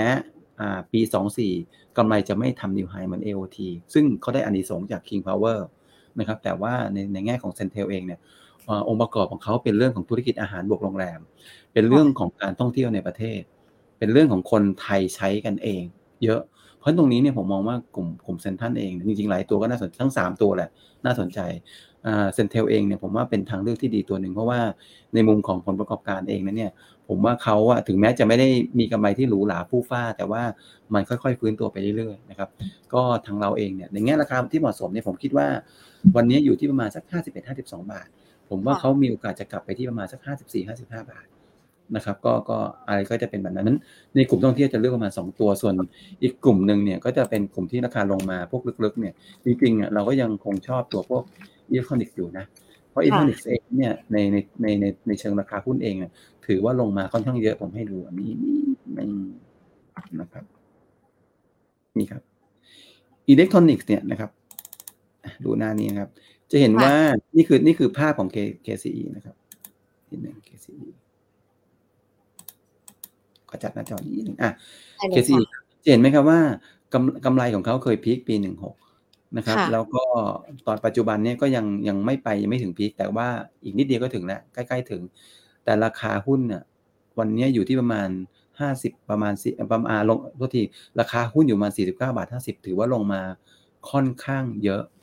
นะครับค่อนข้างเยอะเพราะฉะนั้นผมมองว่าถ้าเกิดกำไรเขากลับไปที่เดิมจริงๆอะราคาหุ้นก็ควรจะสูงกว่านี้นะครับ ก็ควรจะค่ะสูงกว่านี้อาจจะอย่างน้อยก็ประมาณสัก 60 บาทอะไรประมาณนั้น เพราะฉะนั้นนี่ก็เป็นอีกตัวหนึ่งที่ผมใช้เป็นตัวแทนก็แล้วกันว่า หุ้นที่เคยถูกกระทบในเชิงราคาหุ้น หรือกำไรก็ตามที่ไม่เกี่ยวกับโควิด แต่ราคาหุ้นลงมาลึกเนี่ย ผมว่ากลุ่มพวกนั้นก็จะมีความน่าสนใจอิเล็กทรอนิกส์เนี่ยจริงๆมันก็จะเป็น KCE เป็น HANA เป็น SVI ก็แล้วแต่ท่านจะเลือกแต่ว่ามันเป็น sector ในมุมของ sector นะครับก็จะเป็นค่ะสองส่วนอีกอันหนึงเนี่ยผมขออนุญาตพูดถึงตัว แบงก์ก็แล้วกันอะแบงก์ผมขออนุญาตให้ดูหน้าจอนี้ครับนิดนึงนะครับแบงก์แบงก์แบงก์นิดนึงอุ้ยก่อนนะครับได้นิดนึงครับโอเคครับ แบงก์เนี่ยนะครับเอ่อวันนี้เนี่ย วันนี้แบงก์อะธนาคารกลุ่มธนาคารเนี่ยนะครับ ผมขออนุญาตใช้ใช้ตัว K-Bank เป็นตัวเป็นตัวแทนกันแล้วกันจได้ริงเลยๆก็ หลาย ๆ แบงก์หลาย ๆ ธนาคารก็ธนาคารขนาดใหญ่ก็จะมีอารมณ์ประมาณเดียวกัน ขอใช้เป็นเป็นเป็นตัวแทนกันแล้วกันไม่งั้นเดี๋ยวอธิบายทุกแบงก์แต่มันก็เหมือนกันอ่าเขาเคยมีมี ROE ที่ประมาณ 20%วันเนี้ยด้วยด้วยสถานการณ์ต่าง ๆ หลาย ๆ ตัวเนี่ยมันทำให้ ROE ของเขาว่าตกลงมาเยอะ หรือประมาณสักเก้าเปอร์เซ็นสิบเปอร์เซ็นตนะครับนี่คือปัญหาของของตัวสภาวะอุตสาหกรรมและและตัวเศรษฐกิจที่กดดันกับกลุ่มธนาคารนะครับ แต่ถ้าเกิดเราดูในเชิงกำไรของกลุ่มธนาคารอย่างเคแบงเองเนี่ย วันนี้เนี่ยกำไรของเขาเนี่ยใกล้จะกลับไปชนไฮเดิมแล้วค่ะตอนที่ราคาหุ้น K-Bank ไฮเดิมนะครับ มาดูภาพอีกชาอีกภาพหนึ่งครับ ราคาหุ้นอยู่ที่สองร้อยสี่สิบาท วันนี้ราคาหุ้น K-Bank อยู่ที่ประมาณร้อยสี่สิบกว่าบาท หมายความว่าอะไรกำไรกำไรกำไรของหุ้นเนี่ยกำลังจะทำนิวไฮแต่ค่ะราคาหุ้นน่ะต่ำกว่าไฮเดิมอะเกือบเกือบสี่สิบเปอร์เซ็นต นะครับเพราะฉะนั้นผมเลยมองว่าตัว K-Bank เองเนี่ยหรือกลุ่มกลุ่มธนาคารเองนั้นเนี่ยโดยเฉพาะยิ่งกับธนาคารขนาดใหญ่ไม่ว่าจะเป็น K-Bank SCB หรือ BPL เนี่ยราคาซึ่งมีอาการเดียวกันเนี่ยราคาหุ้นเนี่ยควรจะขึ้นจากระดับนี้ เพื่อที่จะถามว่าขึ้นไปที่ 240ไหมสำหรับ K-Bank ผมว่ายากครับยังยังไม่ใช่เวลานั้น ยกเว้นว่า ROE ของเขาขึ้นไปที่เดิม เพราะฉะนั้นค่ะ ROE ถ้าเกิดแค่ปรับระดับจาก 9%เลขหลักเดียวไปเป็น 2 หลักได้เนี่ย ผมว่า ในในในตัวของอ่า K-Bank เองเนี่ยก็น่าจะกลับไปที่แถวๆประมาณสัก180ถึง200บาทนะครับตรงนั้นนะครับเพราะฉะนั้นตรงนี้ผมก็เลยมองว่านี่แหละ นี่คือเหตุผลที่ทำให้เวลาผมดูจากในกลุ่มธนาคาร ซึ่งเราวิเคราะห์จากตัว NPL ของของธนาคารที่เดี๋ยวก่อน NPL ของของ NPL ธนาคารที่ที่ที่ที่เกิดขึ้นในช่วงไตรมาสที่ 4 ที่ผ่านมาที่คนตกใจกันเนี่ย ผมว่าตรงนั้นเนี่ยมันแค่ชั่วคราว นะครับ แต่ว่าทางเดินหรือว่าผลประกอบการของธนาคารเนี่ยมันมันควรจะเริ่มดีขึ้นเรื่อยๆ เพราะฉะนั้นในเชิงราคาหุ้นเนี่ยมันก็ควรจะเชื่อค่อยดีขึ้นเรื่อยๆ นี่ก็เป็นจังหวะในการสะสมหุ้นครับฝรั่งเองก็มีการลดการถือแบงก์มาระดับมามาเหมือนพอสมควรจากที่ถือไปเยอะเนี่ยก็เป็นจังหวะที่คนไทยจะเข้าซื้อแบงก์ครับผมถึงบอกว่าถ้าเกิดเราดูในกลุ่มธนาคารเองนะเนี่ยอ่าตัวเลือก K-Bank ก็จะเป็นตัวเลือกที่ดีตัวหนึ่ง นอกเหนือจาก KTB ครับ เพราะว่าสจริงๆสตอรี่ KTB ที่ในพอร์ต KTB ที่ที่ในพอร์ต DAO แนะนำกับ story ของ KBank เนี่ยจริงๆ เป็นคนละเรื่องคนละทางเลยอ่าในตัว KBank เองนั้นเนี่ย story ของเขาคืออ่าผลประกอบการจะดีขึ้น แต่ราคาค่ะหุ้น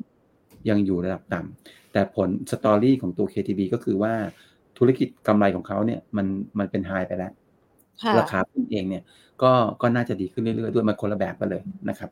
นี่คืออืมนี่คือมุมมองของกลุ่มธนาคารนะครับ ที่ผมมองว่ากลุ่มธนาคารเองเนี่ยเป็นเป็นกลุ่มที่น่าสนใจ แล้วก็ดัชนีที่ไป 1,720อะผมเชื่อว่ามีกลุ่มธนาคารไปด้วยแน่นอนนะครับ ค่ะอะก็เป็นอีกหลากหลายกลุ่มเลยนะคะ ที่ยังสามารถเลือกเข้าไปลงทุนได้ แล้วก็สามารถลงทุนได้ในช่วงนี้ด้วย แล้วก็มีการอธิบายลึกถึงในเรื่องของหุ้นกลุ่มธนาคารกันด้วยว่าแนวโน้มจะเป็นอย่างไรกันบ้างนะคะ หลาย ๆ คนที่กังวลทั้งเรื่องหนี้หรือว่าแม้แต่เรื่องราคาต่าง ๆ เนี่ยในอนาคตมันมีทิศทางที่ดีขึ้นด้วยนะคะ พี่มงคลคะมีหลาย ๆ คนสอบถามคำถามมาเป็นโตหุ้นนะคะเดี๋ยวหญิงขอหยิบยกถามมา ประมาณสักห้าถึงหกตัวนะคะ ที่นักลงทุนสอบถาม มา อย่างคุณสุมิตาเป็นดูจากทางด้านของ Facebook Live ของเรานะคะ ถามตัวหุ้นเดลต้านิดนึงค่ะพี่มงคล เดลต้ามองยังไงคะยังเป็นขาขึ้นไหมคะ ตัวนี้ร้อนแรงเหมือนกันในตลาดเรา จริงเดลต้าเนี่ยอืมเป็นอะไรที่ที่เรียกว่าต้องปราบเซียนนะนะในเชิงบทวิเคราะห์เราเอง ใช้คำว่าเป็นขาขึ้นไหม คืออย่างนี้ครับ ธุรกิจเดลต้าเองเขาเรียกว่าเป็นธุรกิจนวัตกรรม นะครับเป็นหุ้นในในสายเทคที่แท้จริงเลยนะครับเป็นหุ้นในสายเทคที่แท้จริงเลยแต่ว่าในแง่ของราคาหุ้นเองเนี่ยเนื่องเนื่องจากว่าถ้าเกิดเราเอาพิจารณาง่ายๆกันแล้วกันเราดูจาก PE ของตัวหุ้นเขาว่ามันคือ 84 เท่า เพราะฉะนั้นเนี่ยถ้าเรามองในมุมนี้เนี่ยธุรกิจดีแต่ราคาหุ้นเมื่อเทียบกับกำไรของเขาเนี่ยมันซื้อขายในระดับที่ค่อนข้างสูง ผมค่ะผมคงไม่ได้พูดถึงว่าราคาที่เหมาะสมเท่าไหร่นะครับเพราะว่าแต่ผมอยากให้เรียนว่าเอ่อหุ้นตัวเนี้ยเอ่อมันเป็นขาขึ้นหรือเปล่า ในแง่ธุรกิจผมเชื่อว่าน่าจะใช่ แต่ในแง่ราคาหุ้นเนี่ยผมคิดว่ามันมันแอบสูงไปนิดนึงนะครับ มันอาจจะไม่ใช่อย่างนั้นนะครับ แล้วก็หุ้นเดลต้าเองอะก็เป็นที่ทราบกันอยู่แล้วว่ามันมันมีความผันผวนสูง เหมือนกันในแง่การลงทุนเนี่ยมันลงทุนค่อนข้างยากครับ ถ้าเกิดบอกว่าเราจะซื้อเดลต้าเพื่อจะสะสมเพื่อการลงทุนระยะยาว ผมอยากจะเรียนว่ามันมันยากมากนะในการที่คุณจะจะจะจะบอกอย่างนั้นนะครับค่ะยกเว้นว่า วันดีคืนดีเนี่ยราคาหุ้นเดลต้าลงมาจนกระทั่ง PE เหลือ 40 เท่าหรืออะไรอย่างนั้นน่ะหรือหรือหรือ PE มันต่ำลงกว่านี้เนี่ยผมว่าคนที่แนะนำจะสะดวกใจมากกว่าเพราะฉะนั้นวันนี้เวลาเราเรามีคนถามเดลต้ากับผมเนี่ยผมบอกว่าผมจะพูดเลยนะครับว่าเดลต้าเนี่ยมันวิเคราะห์ยากนะ เพราะว่าธุรกิจของเขาเนี่ยซับซ้อนแล้วก็เข้าใจยากจริง ๆนะครับ เราจะแนะนำเดลต้าแค่เทรดดิ้งช่วงสั้นๆ ลงมาเป็นติดลบก็ซื้อนะครับ ขึ้นไปก็ขาย เราจะแนะนำแค่นั้นนะครับ ก็ก็จะประมาณนั้นครับ แล้วก็ต้องใช้ความระมัดระวังในการลงทุนกันด้วยนะคะสำหรับตัวเดลต้าเพราะว่าเรามีประสบการณ์ แล้วก็ดูราคาที่มันปรับขึ้นปรับลงกันมาอย่างต่อเนื่องด้วยนะคะ คุณพันนีค่ะสอบถามตัว SNNP ไปต่อได้ไหมคะ สีนานาพรนี้แหละนะครับ ก็ paper ตัวเก่งของเราเลยนะ ทางทาง fundamental เราเนี่ยก็ก็แนะนำตัวตัวนี้นะครับ ก็ให้ดูนิดนึงเอ่อนี่ครับ SN SNP เนี่ยตัวทางเราเองเนี่ย มองราคาที่เหมาะสมประมาณทั้งสามสิบบาทค่ะครับก็เรียกว่าเราเป็นผู้นำหุ้นตัวนี้จริง ๆ เลย เพราะเราออก paper ก่อนชาวบ้านเขาค่ะในในมุมของราคาที่แนะนำนะครับ เอาเป็นว่าแต่ว่าในร่วงในในแง่ช่วงสั้นเนี่ย ถามว่าบางคนรู้สึกโอ้โหซื้อ ซื้อราคานี้เหรอเออนึกออกไหมานึกออกมาเวลาเวลามีคนถาม บอกว่าจะซื้อเหรอเอ S&P เนี่ย ซื้อเหรอยี่ห้าค่ะบาท ผมบอกว่า อืมใจเย็นๆนะมันมันอารมณ์อารมณ์ประมาณเดลต้า คือขึ้นไปเยอะมากๆเนี่ย บางครั้งเนี่ย คนที่ซื้อเนี่ยจะทำใจยากค่ะหมายความว่าอะไรหมายความว่าถ้าเกิดเราเล่นหุ้นอะไรก็ตาม ไม่ไม่ใช่ว่า S&P นะหุ้นอะไรก็ตามที่ราคาคุณวิ่งเป็นแท่งสูงขนาดนี้เนี่ย ผมว่าคนขายอะคนอยากขายอะมีมากกว่าอยากซื้อนะครับเพราะฉะนั้นตรงนี้ผมก็เลยมองว่า ไปต่อได้ไหมในระยะยาวอาจจะเป็นไปได้ แต่ว่าระยะสั้นนะมันอาจจะมีการพักตัวบ้างนะครับ ก็จะเป็นอย่างนั้นนะผมว่าถ้ามีกำไรอะไรบ้างเนี่ย มีกำไรเยอะๆอย่าซื้อ 19 บาทซื้อ 20 บาทอะไรเนี่ย ผมว่าค่ะราคานี้มันก็เทคโปรฟิตไปก่อนก็ได้นะครับ แล้วก็ถ้าเขาอยากจะเล่นต่อเราก็ค่อยกลับมาเล่นอีกทีหนึ่งได้ครับ ค่ะ อะ ตัวต่อไปนะคะ คุณลูกผู้ชายไม่กินเส้นเล็กขอแนวโน้ม BAM ค่ะ BAM ฮะเออวันนี้เห็น JMT ไหมตัวตัวธุรกิจที่เป็นอ่าบริหารหนี้นะครับ ก็ก็ต้องคือ key keyword ของเขาเอง หรือว่าหัวใจของเขาเองเนี่ย มันอยู่ที่สองส่วนส่วนที่หนึ่ง ก็คือเรื่องของการการมีหนี้ในพอร์ต แล้วก็หนี้ตรงนั้นทำกำไรได้ดีค่ะนะครับซึ่ง BAM เองอะเพิ่งเข้าตลาดมาแล้วยังสะสมตรงนั้นไม่ค่อยได้จะเห็นไหมครับว่าราคา BAM เนี่ยไม่ค่อยดีเท่าไหร่เมื่อเทียบกับ JMT หรือชโย ซึ่งดีกว่าค่ะเพราะพวกนั้นเขาสะสมหนี้มาเยอะนะครับ อันที่สองก็คือเรื่องการขายเขาเรียกเป็น NPA หรือว่าการขายสินทรัพย์ที่คุณมีการยึดมา หรือว่าสินทรัพย์ที่มีอยู่ในพอร์ตออกไปแล้วได้เงินกลับเข้ามา ก็อันนี้เป็นปัญหาเหมือนกันนะ เพราะบางทีคุณขายไม่ออกเพราะตรงนี้มันก็จะเป็นปัญหา แล้วก็ในแง่ผลประกอบการของแบมนะครับ ก็เดี๋ยวให้ดูนิดนึงนะครับ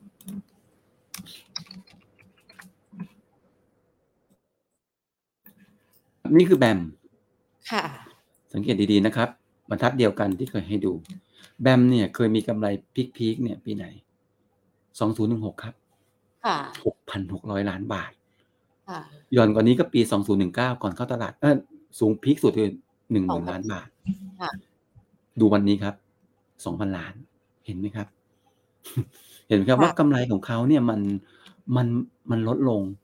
เมื่อเทียบก่อนเข้าตลาดเนี่ยแหละครับ มันเป็นจุดที่ทำให้เห็นว่า ผลประกอบการของเขาเนี่ยมันมันไม่ตาม มันไม่ไปนะครับเทียบอีกตัวหนึ่งคือ JMT นะ JMT เนี่ยอ่าผลปมัระนกอบทำการหายขึ้นมาเรื่อยๆ เห็นไหมครับ เพราะฉะนั้นเนี่ย เวลาคุณเอาหุ้นสองตัวไปเทียบกัน แน่นอนคนจะเข้าไปในหุ้นที่มีการเติบโตของกำไร และอัตราส่วนหรือว่าเรโชเหมาะสมกว่า มันก็ค่ะคนก็เลยเทไปที่ JMT ซะมากกว่านะครับนี่คือเป็นเหตุผลที่ทำให้ทำไมแบมแบมเข้ามาตลาดแล้วเนี่ยคนไม่ค่อยสนใจเท่าไหร่ ราคาแบมก็จะอยู่อย่างนี้ฮะเลี้ยงกันเลี้ยงตัวแถวๆนี้จนกว่ามันจะเกิดการเติบโตของกำไรที่มากกว่าที่เห็นอยู่บนหน้าจอเมื่อกี้นี้ เมื่อนั้นค่ะราคาแบมก็จะขึ้นครับเออ ตอบคำถามได้แล้วนะคะคุณลูกผู้ชายไม่กินเส้นเล็กพี่มงคลเปิดให้ดูเลยนะคะ ว่าทิศทางเป็นยังไงกันบ้างสำหรับแบมนะคะคุณริวๆค่ะ ซิงเกอร์ประวัติดูดี แต่ราคาลงทุกวันเกิดอะไรทั้งกลุ่มฮะจะเป็นยังไงบ้าง ผมก็เพลียใจเขาจริงๆเลยนะคือกลุ่มเจมาดยกกลุ่มเลยครับ ยกกลุ่มเลยไปหมดเลยฮะไล่เนี่ย JMT ไล่ทีละตัวเลยนะ จะบอกว่าเป็นเพราะเขาเองหรือเปล่า ผมก็ พูดยากนะ เห็นไหมเจมาดลงมาเหลือสามสิบหกบาทยี่ห้าซิงเกอร์เหลือยี่สิบเจ็ดนะครับ JMT เหลือห้าสิบห้าสามตัว ลงหมดเลยครับอภิชาติบุตรอย่าง JMT ก็ลง ผมว่ามันมันคือสำหรับผมเองอะผมเนื่องจากว่าเวลาเรามองในมุมของหุ้นเนี่ย มันใช่เหรอที่ Singer ลงเพราะตัวของเขาเอง มันใช่เหรอที่ JMT ใช่ JMT อาจจะมีประเด็นอยู่นะครับค่ะ Jaymart มันลงเพราะฉะนั้นผมเลยมองว่าในในมุมของมันนอกจากมุมของตัวหุ้นแล้วเนี่ยกลับมาที่ Singer นอกจากมุมของตัวหุ้นแล้วเนี่ย มันก็เป็นมุมของของกลุ่มด้วยเหมือนกันว่าหุ้นเนี่ยจะมีเป็นกลุ่มเป็นครอบครัวเห็นไหมครับ จะเห็นไหมครับว่าสังเกตดีๆ เวลาราคาหุ้นเนี่ย มันจะขึ้นหรือจะลงเนี่ย มักจะลงทั้งครอบครัวค่ะเปิดกลุ่มของ Jaymart เนี่ยมีหุ้นอยู่ในตลาด น่าจะประมาณ4ตัวนะครับ มีเจอีกตัวหนึ่ง นะครับเป็นตัวที่4นะครับกลุ่มปตทก็มีหลายตัวหน่อยหนึ่งเห็นไหมครับว่าราคาหุ้นก็ลงพร้อมกันมันผมมองว่าซิงเกอร์ถามว่าอย่างนี้มันเป็นยังไงอะผมว่าแนวโน้มถ้าดูจากตรงนี้เนี่ยเอ่อมันก็คงมีแนวโน้มที่จะจะลงอย่างนี้แหละนะครับ แต่การลงเนี่ยระดับความเร็วในการลงเนี่ย ผมว่ามันจะช้าลง ถ้าเกิดคุณดูหลักราคาเนี่ย มันยังเริ่มมันเริ่มตั้งทรงได้แล้วมันมันเริ่มไม่อยากลงแล้วนั้นผมมองว่าอ่าในมุมของผมที่ผมดู ผมยังนั่งดูซิงเกิลมาทุกวันเนี่ย ผมว่ามันค่ะเขาเริ่มเขาเริ่ม เขาเริ่มแบบประเภทลงช้าแล้วมันจะเป็นลักษณะช้ากว่าเมื่อก่อน เมื่อตอนที่ลงตอนก่อน 30 บาทนะครับ ก็เป็นอย่างนี้นะครับ แต่เป็นว่าเอาเป็นว่าคนที่ถือหุ้นเนี่ย ผมให้จุดคัดไว้แล้วกันถ้าบอกว่า ถ้าเกิดแบบไม่ไหวจริงๆอะแบบซื้อมีทุน 28 บาท แล้วถือแล้วไม่สบายใจมันเลือ27 บาทเนี่ย คนคนมีทุน 28 29เนี่ย คัดได้ไม่ยากนะ เพราะว่าขาดทุนน้อย ผมให้จุดคัดไว้ก็แล้วกัน ถ้าอยากจะเอาเป็นจุดว่าเฮ้ยถ้าหลุดจุดนี้แล้วคัดเนี่ย ต่ำกว่า 26 บาทเนี่ยผมว่าค่ะตรงนั้นแหละเป็นจุดคัดนะครับ ให้อย่างนั้นดีกว่า แต่ถ้าไม่ใช่นะผมว่าก็อดทนนิดนึงครับ เพราะว่ามันไม่ใช่ว่าตัวเขาเองที่ที่มีประเด็น มันเป็นตัวของของกลุ่มด้วยที่ถูกขายแบบยกกลุ่มลงมาเลยนะครับค่ะอะ งั้นขอปิดท้ายที่คุณมนัสนันนะคะ WHA ค่ะ จะได้รับประโยชน์จากจีนเปิดเมืองไหมคะทำไมหุ้นลงจังเหมือนกันเลย คือคืออ่าจีนคือคือ WHA เนี่ยตอนที่ลงทุนเนี่ย นะครับ ค่ะ ตอนนั้นที่ทางเราเราเชียร์หุ้นตัวนี้เนี่ยเราเรามองในมุมของของอุตสาหกรรม EV ค่ะ นะครับว่าหรือว่า e-commerce ที่เขาจะมีการขายพื้นที่ได้เยอะขึ้นค่ะ นะครับ แต่ว่าช่วงหลังๆมาตั้งแต่เดือนมกราคมเนี่ย มันมีประเด็น มันอาจจะมีผมใช้คำว่าอาจจะมีประเด็นอย่างหนึ่งก็คือเรื่องของอ่าการเลือกตั้งค่ะซึ่งซึ่งก่อนหน้านั้นเนี่ย คนอาจจะมองมุมเลือกตั้งมุมหนึ่ง แต่วันเนี้ยค่ะผมไม่แน่ใจว่าเขายังมองมุมเลือกตั้งมุมมุมมุมนั้นไว้หรือเปล่า คือมุมดีไว้หรือเปล่านะครับ ราคาหุ้นมันก็เลยไหลไหลลงมา อีกส่วนหนึ่งผมคิดว่ามันมันอาจจะเกิดจากการที่คนอาจจะมองเรื่องของเศรษฐกิจโลกหรือตลาดหุ้นประกอบด้วยว่าตลาดหุ้นอะมันพอมันเริ่มพักตัวเนี่ย ราคาหุ้นมันก็เลยพักตามไปด้วยนะครับ ก็อาจจะเป็นองค์ประกอบอันหนึ่งนะครับอ่าได้ประโยชน์แน่นอนจากเรื่องจีนเปิดประเทศแล้วก็การลงทุนครับ แต่ว่าค่ะอ่าเนื่องจากตัวหุ้นเองเนี่ย มันก็มีปัจจัยอื่นที่มีผลต่อตัวเขาอยู่บ้าง มันอาจจะเข้ามากระทบในเชิงลบมันก็เลยทำให้เกิดการขายออกมานะครับค่ะส่วนเรื่องของผลกระทบดอกเบี้ยขึ้น ผมคิดว่าไม่น่าจะมีประเด็นอย่างนัยสำคัญ มันน่าจะค่ะเป็นมุมเรื่องของการลงทุนเรื่องอะไรอย่างอื่นมากกว่าครับ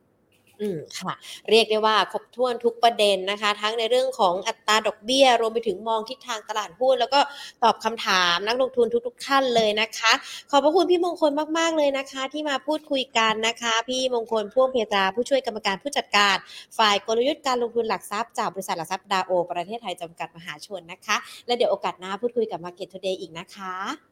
ครับขอบคุณครับ สวัสดีครับ ขอบพระคุณค่ะ วันนี้ใครที่เข้ามาติดตาม Market Today กันนะคะ ไม่ว่าจะเป็นทั้ง Facebook แล้วก็ YouTube นะคะ เราได้มุมมองเกี่ยวกับตลาดหุ้นหลายเรื่องเลยนะคะ ทั้งในเรื่องของอัตราดอกเบี้ย ทั้งในเรื่องของปัจจัยต่างประเทศ สงครามระหว่างรัสเซียกับยูเครนที่มีการมองกันแล้วก็มองว่าอยากจะให้มันจบ ที่สวยงามที่สุดไม่ได้มีเหตุการณ์อะไรรุนแรง เพราะว่าจะมีผลต่อในเรื่องของตลาดหุ้นกันด้วย ถ้าจบกันได้ในช่วงครึ่งปีแรกตลาดหุ้นก็มีโอกาสไป 1,700 จุดกันได้นะคะ โดยไม่มีเหตุการณ์รุนแรงนะ แต่ในเรื่องของปัจจัยต่างประเทศเนี่ยอาจจะต้องดูเป็นระยะระยะเพราะว่ามันเหนือการควบคุมของเรา แต่ถ้ามามองย้อนกลับมาในตลาดหุ้นบ้านเรา ทิศทางภาวะเศรษฐกิจที่ดีขึ้น หรือแม้ว่าอัตราดอกเบี้ยที่มีการปรับเพิ่มขึ้น แต่ว่ามันก็ล้อไปกับการฟื้นตัวเศรษฐกิจ ก็ยังคงมีหุ้นมีจังหวะระยะเวลา แล้วก็หุ้นรายตัวรายกลุ่มที่นักลงทุนเข้าไปเลือกลงทุนได้นะคะ วันนี้ทางด้านของพี่มงคลจากบริษัทหลักทรัพย์ดาโอก็มาชี้แจงแล้วก็มาพูดคุยรวมไปถึงให้คำแนะนำในเรื่องของการลงทุนต่างๆ ให้กับนักลงทุนกันด้วยนะคะ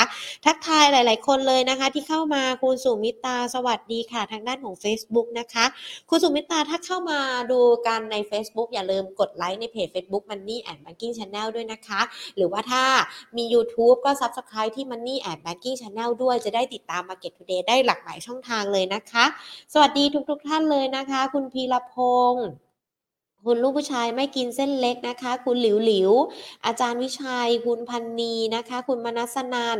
คุณมาสอน คุณนิพาพรนะคะ สวัสดีทุกทุกท่านเลยนะคะ ใครที่เข้ามาดู Market Today กันวันนี้นะคะ 3-400 ท่านเลยนะ ยังไม่ได้กด Subscribe กันที่ Money and Banking Channel ทาง YouTube กดติดตามกันด้วยนะคะ นอกเหนือจาก Market Today ที่เรามาคุยกันแล้ว ยังมี Money Tip เนื้อหาสาระดีๆ หรือว่าแม้แต่เวลาที่เรามีการจัดสัมมนาเราก็จะผ่านช่องทาง YouTube แล้วก็ Facebook กันด้วยนะคะ ท่านจะได้ไม่พลาดในเรื่องของข่าวสารที่เกิดขึ้นแวดวงเศรษฐกิจ การเงินการลงทุนนะคะ ที่ทางด้านของ Money and Banking Channel ของเรา จัดเตรียมไว้ให้ ดังนั้นใครที่ยังไม่ได้เป็นเพื่อนกันนะคะ Facebook กดไลค์กัน YouTube Subscribe กันได้นะคะ จะได้ติดตามกันตลอด 24 ชั่วโมง กับเนื้อหาสาระดีๆ ทางด้านของเศรษฐกิจการเงินการลงทุนที่นำมาฝากกันด้วยนะคะ ส่วนวันนี้หมดเวลาแล้ว Market Today ของเรามาเจอกันทุกๆวันบ่าย 2 เป็นต้นไปนะคะพรุ่งนี้ยังคงมีนักวิเคราะห์ที่ติดตามกันนะคะพี่กอฟวิริยาใครที่เป็นแฟนมาติดตามกันได้นะคะสำหรับในเรื่องของการลงทุนกันด้วย แล้วก็พี่แพนจะมาพูดคุยกันด้วยนะคะ วันนี้หมดเวลาแล้วลากันไปก่อน สวัสดีค่ะ